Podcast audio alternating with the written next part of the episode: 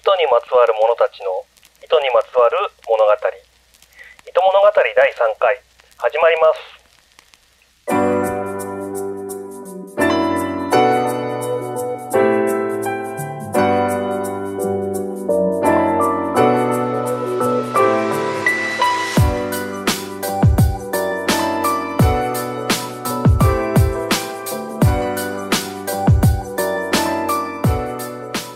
糸物語では毎回ゲストをお呼びして糸にまつわるこれまでの歩みや糸に対するいろいろな思いを語っていただきます。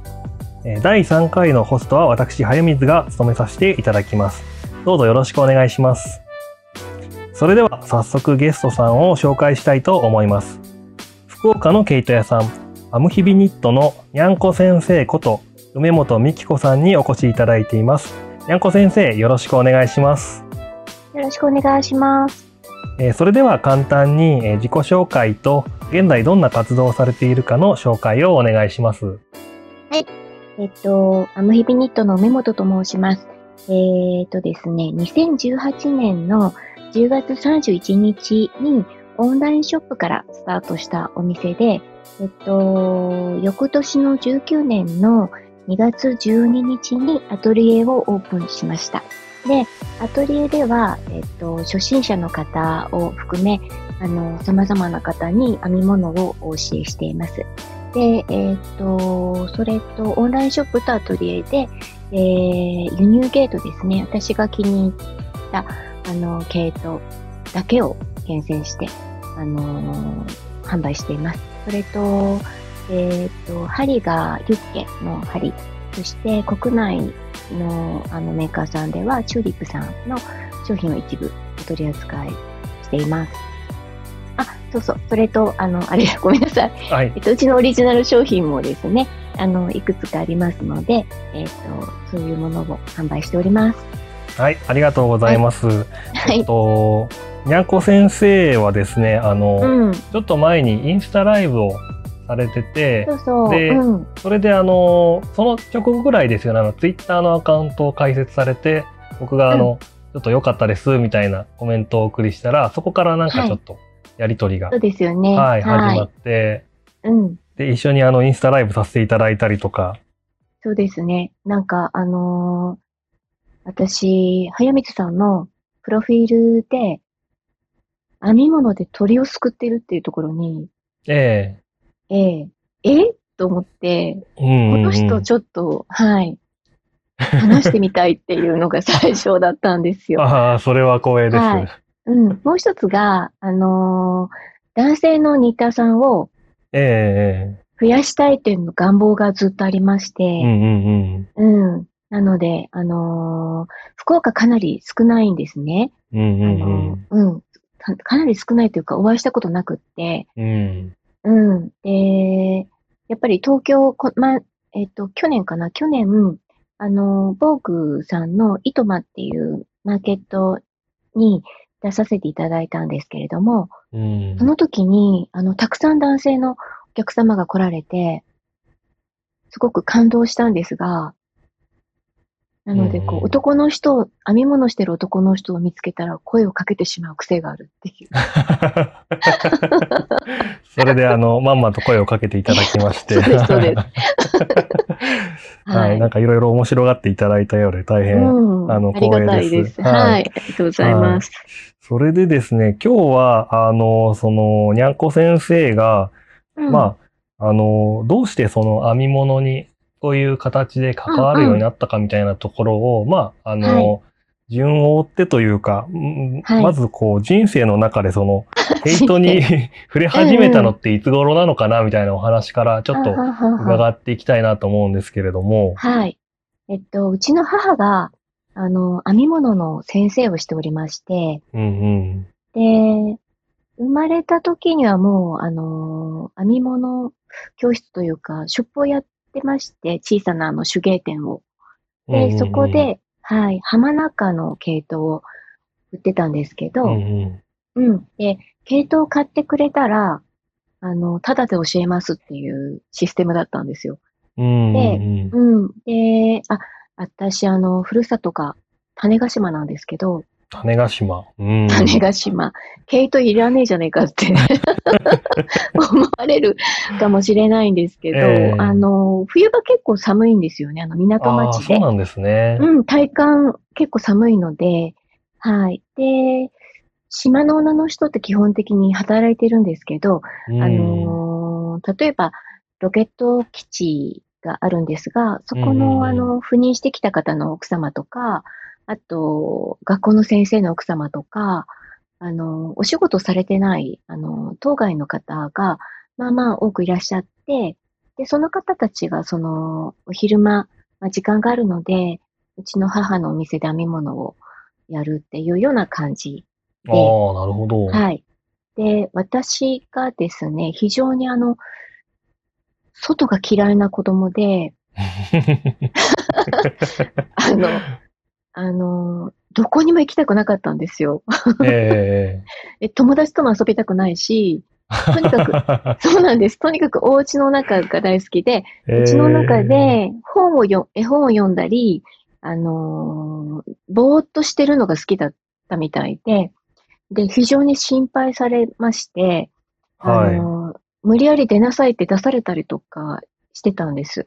え今はね、あのーほら、多様化の時代でね、そんな子もいいんじゃないって思ってもらえるのかもしれないんですけど、私が小さい時はもう非常に子供は外で遊ばないとおかしいと思われてたので、そうですあね。の、そうなんです。それで、で、母のお店に行くと、なんとなく、こう、おばちゃんたちが優しいというか、あの、毛糸を持ってると、こう、さすが親子とか、お母さん、うんお母さん習ってるの？とか言われて、すごくちやほやされてまして、うんうん。で、母もまあ、お店の中にいて、毛糸で遊ぶ分には何も言わなかったので、うんうん。なんか居場所ができたような感じで。ずーっと、はい、母のお店にいて、多分3、4歳ぐらいからかぎ針で、あの、なんか作ってましたね。なんか、ええ鎖編みをどうにかこうにかしてなるほど。じゃあ、うん。最初、そうやって毛糸に触れ始めたのは、何か、はい。こう、自分から、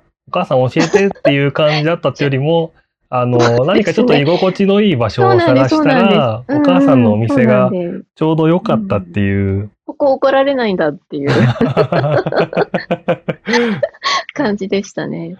いやーでも面白いですね。なんか結構編み物ってやっぱりそういうなんか場をうん。作る、あのー効果っていうのがやっぱりあるよねっていう話は最近いろんな方としてるんですけど、まあそうやってうんうん編み物してる方が集まってるところにいると、まあなんかちょっと一緒に糸を触ってるだけで、あの、そうそこにいることが許される感じっていうのは、そうそう、ありそうますよねなんですよ。不思議ですよね。うんうん。うん。いや、なんかそれが本当に最近のあのニットカフェとかがだんだん広がってるのもうんそういうところがうん、うん、あるのかなと思いますね。うん、うん。なんか、ちょっと、タレ、タイトルと忘れしたんですけど、はい。そういう映画があるんですよ。た、確かね、日本には来なかったんですけど、公開されてないんですけど、えええうん。あのーはい。要は、そうなんですね。うん、オムニバスで、その、ある、あの、け小さな毛糸屋さんにやってくるお客さんのそれぞれのこう人生ドラマみたいなのを、その編み物をしながらええしてるええと、こう、なんとなく店主に、こう、ポツポツとこう、物語を自分のね、この時の悩みとか、今抱えてるあ、問題とかを。、金曜日の編み物クラブみたいな。それだ、それだ、それ、それ、それ。ですよね。ですよね。うんうんうん。そ確か、あれ小説で、うです、そうです。えっと、なんか映画化されるっていう話が出たんだけれども、確か映画化されなかったんですよ。あれ、されなかったの、はいなんか結局されなかったみたそいうで。なんだ。だから見てないんだ。はい。あの、小説は僕もこの間買ってまだ読んでないんですけど、家にはありますね。私読んだんですけど、すごくええわかるって思いましたよ。ああ、それはぜひちょっと読まないとダメだな。うん、面白かったです。はい。うん。なるほど、なるほど。いやそんな感じで、あの、毛糸にこう、お母さんのお店で売れ始めて、それからは結構編み物はずっと趣味としてされてるんですか？えっとね、あのー多分私がその小さい時は、自分がこう欲しいと思うようなデザインがなくて、うんうんうん。あのー遠ざかってましたね。うんうんうん。なんかね、あのーほら、演歌で、あの、なんだっけ、宮古はるみさんが、はい。こう、着てはもらえぬセーターをみたいな歌があるでしょ？知らないですか？ちょっとわからないですね。あの ね、なんか、恋焦がれてる男の人に、あええの、多分不倫なんですよ。はい。自分がその、きあの好きな男の人にね、あの、はい着てはも、着てはもらえないセーターを編んでますっていう歌詞があって、なんか、ええ風潮としてね、その頃風潮として、編み物をあ編んで、その好きな人にあげるっていうのが重たい行為っていうか、うんうんうん。うんうん、ちょっと痛い女みたいな、うんうんうんうん。あったんです。ちょうどバブル期もうんうんうんうんあっ。て。で、それでなんとなく遠ざかってました。うんうんうん。で、ある日、あのー本屋さんに行って、なんかふと、その手芸コーナーで、その見たのが、あのーすごく素敵でびっくりして。いつの間にこのニットはこんなに素敵になったんだと思っうんうん。たんですよね。で、そこからもう、もともと編めるので、ええ。もう貪るように次から次に編んでっていう感じで、ああ、なるほど。はい、はい。それはもうだいぶぶ大人になってからのことだいぶ大人になってからですよ。もう全然。それで、そうなんです。それで、で、系統はもともと好きだったんですけど、ええその、やっぱ海外の糸にやっぱ目が向いてしまって、うん。で、うん、いろんなところのあの、海外からね、糸を買うようになって、で、送料の問題があり、うんうん。と多めに買うわけですよ、毎回。うんうんうん。で、うんうん。で、部屋がかなり毛糸まみれになって、うんうんうん。やばいなと思った頃に、あのー知り合いの、東京在住の知り合いの方が、あのーこうちょっと機会を作ってくださって、うん。で、東京で年に1、2回展示会をやり始めたんです。おー。うんうん。あのーその頃は、だから自分のオリジナルのデザインのニットを、えっと、ギャラリーさんで販売するっていう。あそうなんですね。そこで、うん、そこで、溜まった糸をこう、さばいてる感じで、そして、いくばくかいただいて、ええまた系統を買うっていう。ああ、いいですね。うん、そうです。で、その時に、えっと、じゅ確か自由が丘で、あの、させていただいた時に、うん。あ、のーある、なんか、有名なスタイリストさんが買ってくださって、帽子なんですけど、で、それが、あのー CM に使われたんですよね。えっと、モスバーガー、うん、モスバーガーのね、フォカッチャの CM で、えっと、忽那千織さんっていう女優さんが被ってくださって、うんうんうん。うん。もう、すごくびっくりして、うんうん。で、ずっとこう、趣味の延長な気持ちでやっていたんですけど、その時が初めて、これなんか仕事になるのかもって思った瞬間でしたね。ああ、なるほど。私の編んだものって、もしかしたらと思いました。その私がデザインしたニットがもしかしたら、うんうんうんちょっとこう、うん、むくっと、うん、そこでちょっとこうん、う、なんか頑張ろうかなっていう気持ちが芽生え始めたって。いうところ。この、この道もあるのかなって思いましたね。うんうんうん。うん。ただ、あの、グラフィックデザインのグラフィックデザインのお仕事が非常に忙しかったので、うんあの、すぐにこう、スライドするとか、うんうんこう、うんうん、サイドビジネスとしてやるとかっていう、ちょっと自分に余白がなくって、うんうん。もう年に一回やらせてもらうのがもうやっとな感じでやってたので、うんうん。うん、ただこの道もあるのかもって思ったきっかけはそこですね。ああ、なるほど。うん今ちょっとグラフィックデザイナーっていうお話も出たんですけれども、うんあはいはいはい、そうなんです。あの、はいグラフィックデザイナーのお仕事うん、をもともとそのなんかこう、志したっていうのは、あの、それは結構子供の頃からそういうデザインとかが好きだったりしたんですか、だから、あの、幼稚園の時に、えあの、ずっと一生家の中で大好きな絵を描いて過ごしてたら幸せって思った記憶があるんですよ。ええ。えそれで、それで、中学校の時に赴任してこられたせん美術の先生が、ええ。団員科の先生で、うん。絵を描くことでお金がもらえるとは思えなかったんですけど、うんうん。そのデザインっていう仕事があるっていうことが分かり、うんうんうん。うん、それはちゃんとお金がもらえるっぽいっていうことが分かり、うんうんうん、な、で、それで、中学校の時にグラフィックデザイナーになりたいってこう明確に思って、うん。で、その大学に行き、で、福岡で就職をしたっていう流れで、うんうん。うん、ずっと、ずっとずっとグラフィックデザイナーです。でした。はい。絵を描くっていうのはちなみにどういう絵を描くみたいのって？水彩画をずっとやっていて、へえ。うん。水彩画大好きで、あの、で、途中からインク、カラーインクになったんですけど、はい。うん。あのーカラーインクって濁らないので、はい。顔料的に。うんす。ごく楽しくて、ずっとカラーインクで絵を描いてましたね。へえ。それって風景画を描いたりするんですか？いや、なんかね、あのーあの、ちょっとおかしな子だったので、はい。なんか、なんだろう、ちょっと、前衛的な、ああ、どっちかというと、その見たものっていうよりも自分の中にあるイメージを何かこそう中にあるものをこうとにかく外に出すっていう感じ。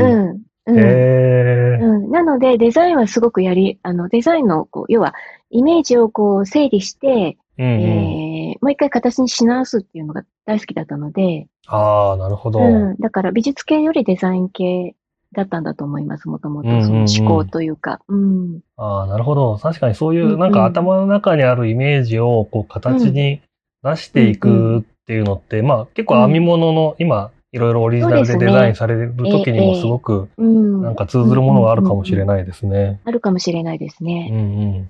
うん。いうん。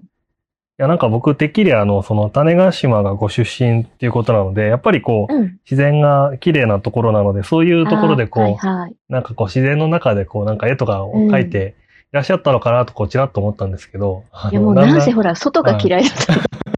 外、外眺めるのもあんまり 特に好きではないみたうん、いな。窓の内側から眺めるの好きなんですけど。いやー、面白いですね。そうなんですよ。な なぜか理由がわからないんですけどね。ええまあでも僕もどっちかっていうと、どっちかっていうとっていうかかなりインドア派なので、はい。かなり親近感はありますね。あ、よかったです。ええなんか全然、あの、コロナが辛くもなんともないという。そうですね。まあなんか、あの、編み物する人全般的にその傾向はあるかもしれないですね。うん、皆さんおっしゃいますね。うん。うん。家の中でこう、なんかじっくりと何かしてるっていう。罪悪感なく、そう、そうですね。見られるう。うん いやーそう、それでなんかそのデザイナーのグラフィックデザインのこうお仕事を、えっと、されているところで、まあうんこう、あの、ちょっときっかけがあったりして編み物の仕事になるかもみたいなところから、うんうんえーちょっとそういうなんかやる気が芽生え始めて、それでうん実際に何かこう編み物で、こう、今のお店につながるような活動され始めたのっていうのは結構最近になってからなんですかね。最近ですね。あのーえっと、きっかけは、あのー契約をずっとしていた、リクルート社の、あのー情報誌があるんですけど、そこが、うんうんうんあのー終了しまして、うち、うんうん私の契約がですね。で、あのーまあ、レギュラーが、こう毎月、毎月その雑誌を作っていた生活が、ポーンとなくなって、で、こう、それまでも、その、なんていうのかな、グラフィックデザインって結局、あの、パソコンの中で、あの、お仕事をするので、うんうん。うん、あの、か、なんていうの、形は作ってるんですけども、こう、触れられないというか、うんあの、二次元なので、うん。あの、だんだんこう、ちょっと、あの、触れられるものをデザインしたいという気持ちが、こう、何年か前からあって、うんうん。で、あのーあのーそうですね。で、えっと、ちょっと、あの、きっかけがありまして、あのー久留米ガスリうんで、あの、うん福岡にあるんですけど、うん、はい。久留米、うん、久留米ガスリの、あのー再生に伴う、ある旗本さんの、あのーお仕事をすることになり、はい。えーずっと商品開発をやってたんですけど、やっぱこう、ものづくりの楽しさっていうのが、またグラフィックとは違う面白さがあって、うん。うん、すごく夢中になってやってまして、うんうん。で、まあ、毎月、あのー締め切りがあるお仕事から離れたので、あうん。のー自分の中でちょっと、あのー何か新しいことをやりたいっていうのが芽生えたのと、同時期ぐらいに、その、ちょっと前から、あの、インスタはやってたんですけれども、えうん、あのーな、あのーそうですね。私の友人で、あのーアロマのセラピストがいるんですけど、えはい。うん、彼女となんかいろいろ話をしているときに、私も香りが大好きで、うん。あのーうん、あの、香りの商品はまた別のお仕事でやったことがあったりして、うんうんえーその経験もすごい楽しかったので、あの、なんか作りたいなっていうのがあったんですよ。うん。で、うんうんうん。あのーある時編んでいて、あのーふっとこう、母の編み物を思い出したんですね。はい。母が非常に香りの強い化粧品を使ってまして、うんうんで、母が編んだものって全部母の化粧品の香りがしたんですよ。うん。うん。その母が編んでる姿と、それから化粧品の匂いがファってイメージで出てきて、うんうん。で、香りってこうニ、ニットって香りを吸うんだなって思った時に、うん。その香りが虫除けの香りだったらいいなって思ったんですよ。あの、虫、その、衣類の虫除けのね、香りがすごくいい香りで、うんうん。うん。で、それがハンドオイルの香りだったらいいんじゃないって思ったんですよ。うんうんうん。で、それを思いついたらもう商品化したくてえ止まらなくなって、で、作ってくれる友人もそばにいるので、えうん。それでその話を持ちかけて、で、まあ、要は菊科の西洋になるんですけど、その、うん。衣類の虫除けというと。で、あのー並べてもらって、それで私が調香をして、この香りがいいっていうことで、作ったのが今販売している、うあのん。ニッターズハンドオイルの香りなんですけど、うんうん。で、あのーそれをインスタのフォロワーさんに、だけに、あの自分で作って販売をしてたんです。はい。はい。で、あの、出すとすぐ売れてしまう感じで、おあのー。で、あの、ちょっと手応えがありましてう、んうん。で、ある日ですね、あの、メールが2通来たんです。はい。で、1通は、あの、買ってくださったお客様からで、うん。あの、自分用ともう一本お母様に買ってくださったらしく、でお母様が香りにちょっとうるさい人で、うんで、自分が使ってすごくこれは気に入ってもらえるって思ったから、お母様にその差し上げたらしくて、で、そうすると、すごく気に入って、これは何かって、この名前は何これなんて意味なのって聞かれたので、あの、うん。本当は編み物をする人にが使うオイルなんだってって言ったら、うんあの25年だか30年だかぶりに編み物を始めたらしいんですよ。おー。お母さんが。おー。その方は、お母さんが編み物をするって知らなくって、へー。うん。で、その話をすごい、あの、メールでいただいて、あの、ありがとうございましたって、その、その方は、そのお母さんがずーっとぼんやりテレビばっかり見てるのを心配してらっしゃって、うんうん。でうん、あの、趣味を持って、またね、思い出して編んでくれてるのがすごく嬉しいって言って、うんうん。二人で編み物を楽しんでますっていうメールが来たんです。で、ああ、それは嬉しいですうん、ね。すごく嬉しくて、ちょっと泣いたんですけど、うん。その同じ日に、あの、もう一つメールが来まして、うん。あの、あなたがやっていることは違法行為です。あの、日本アロマ協会に通報しますっていうメールだったんです。えで、要はね、薬事法なんですけど、はい。薬事法で、えっと、手に触れるものは、ちゃんと認可を取らなければいけないっていう決まりがありまして、あ、そうなんですえね。え、ええ。で、私、あの、グラフィックデザイナーなんですけど、グラフィックデザイナーって結構、あの、商品開発とかするので、うんあの薄く、浅く、こう、広く、いろいろ知ってるんですよ。えあの、その、それは私、すごく十分分かっていた上で、えうんあの、ちょっとずるいんですけど、手はいにつ。けるって一言も商品説明に書かずに、はい。でも、ハンドオイルってわかるように、だから、ニッターズオイルって名前だったんです、もともと。ああ、なるほど、なるほどそ。うそうそうそう。で、それを指摘されまして、はい。で、その時に、なんていうのかな、気合が入ったっていうか、ああ、なるほど。ううんん。ちゃんと工場で作ろう。うんうん。で 工場で作るっていうことはロットが多いわけですよ。うん。そのロットを裁くために、きちんとしたショップを立ち上げようって思ったんです。ああ、なるほど。じゃあ、ショッうん。プのきっかけはそこなんですね。そうなんです、そうなんでへす。で、そこから、あの、始まりましたね。そのオンラインショップの。準備が。うん。へえ。あ、それはなんか面白いですね。あの、毛糸を、毛糸を売りたいっていうところじゃなく、そこから入るっていうのはなんかすごい意外な。へえ。そうなんですよ。なんかちょっと追い詰められて始めたみたいな。うんうんうん。いや、うなんかでも結構そこで、あの、こう、萎縮しちゃうんじゃなくて、こう、じゃあやったろうじゃんっていうのが面白いですね。うんうんうん、うなんかせっかくそうやって喜んでくださる方がうんうん。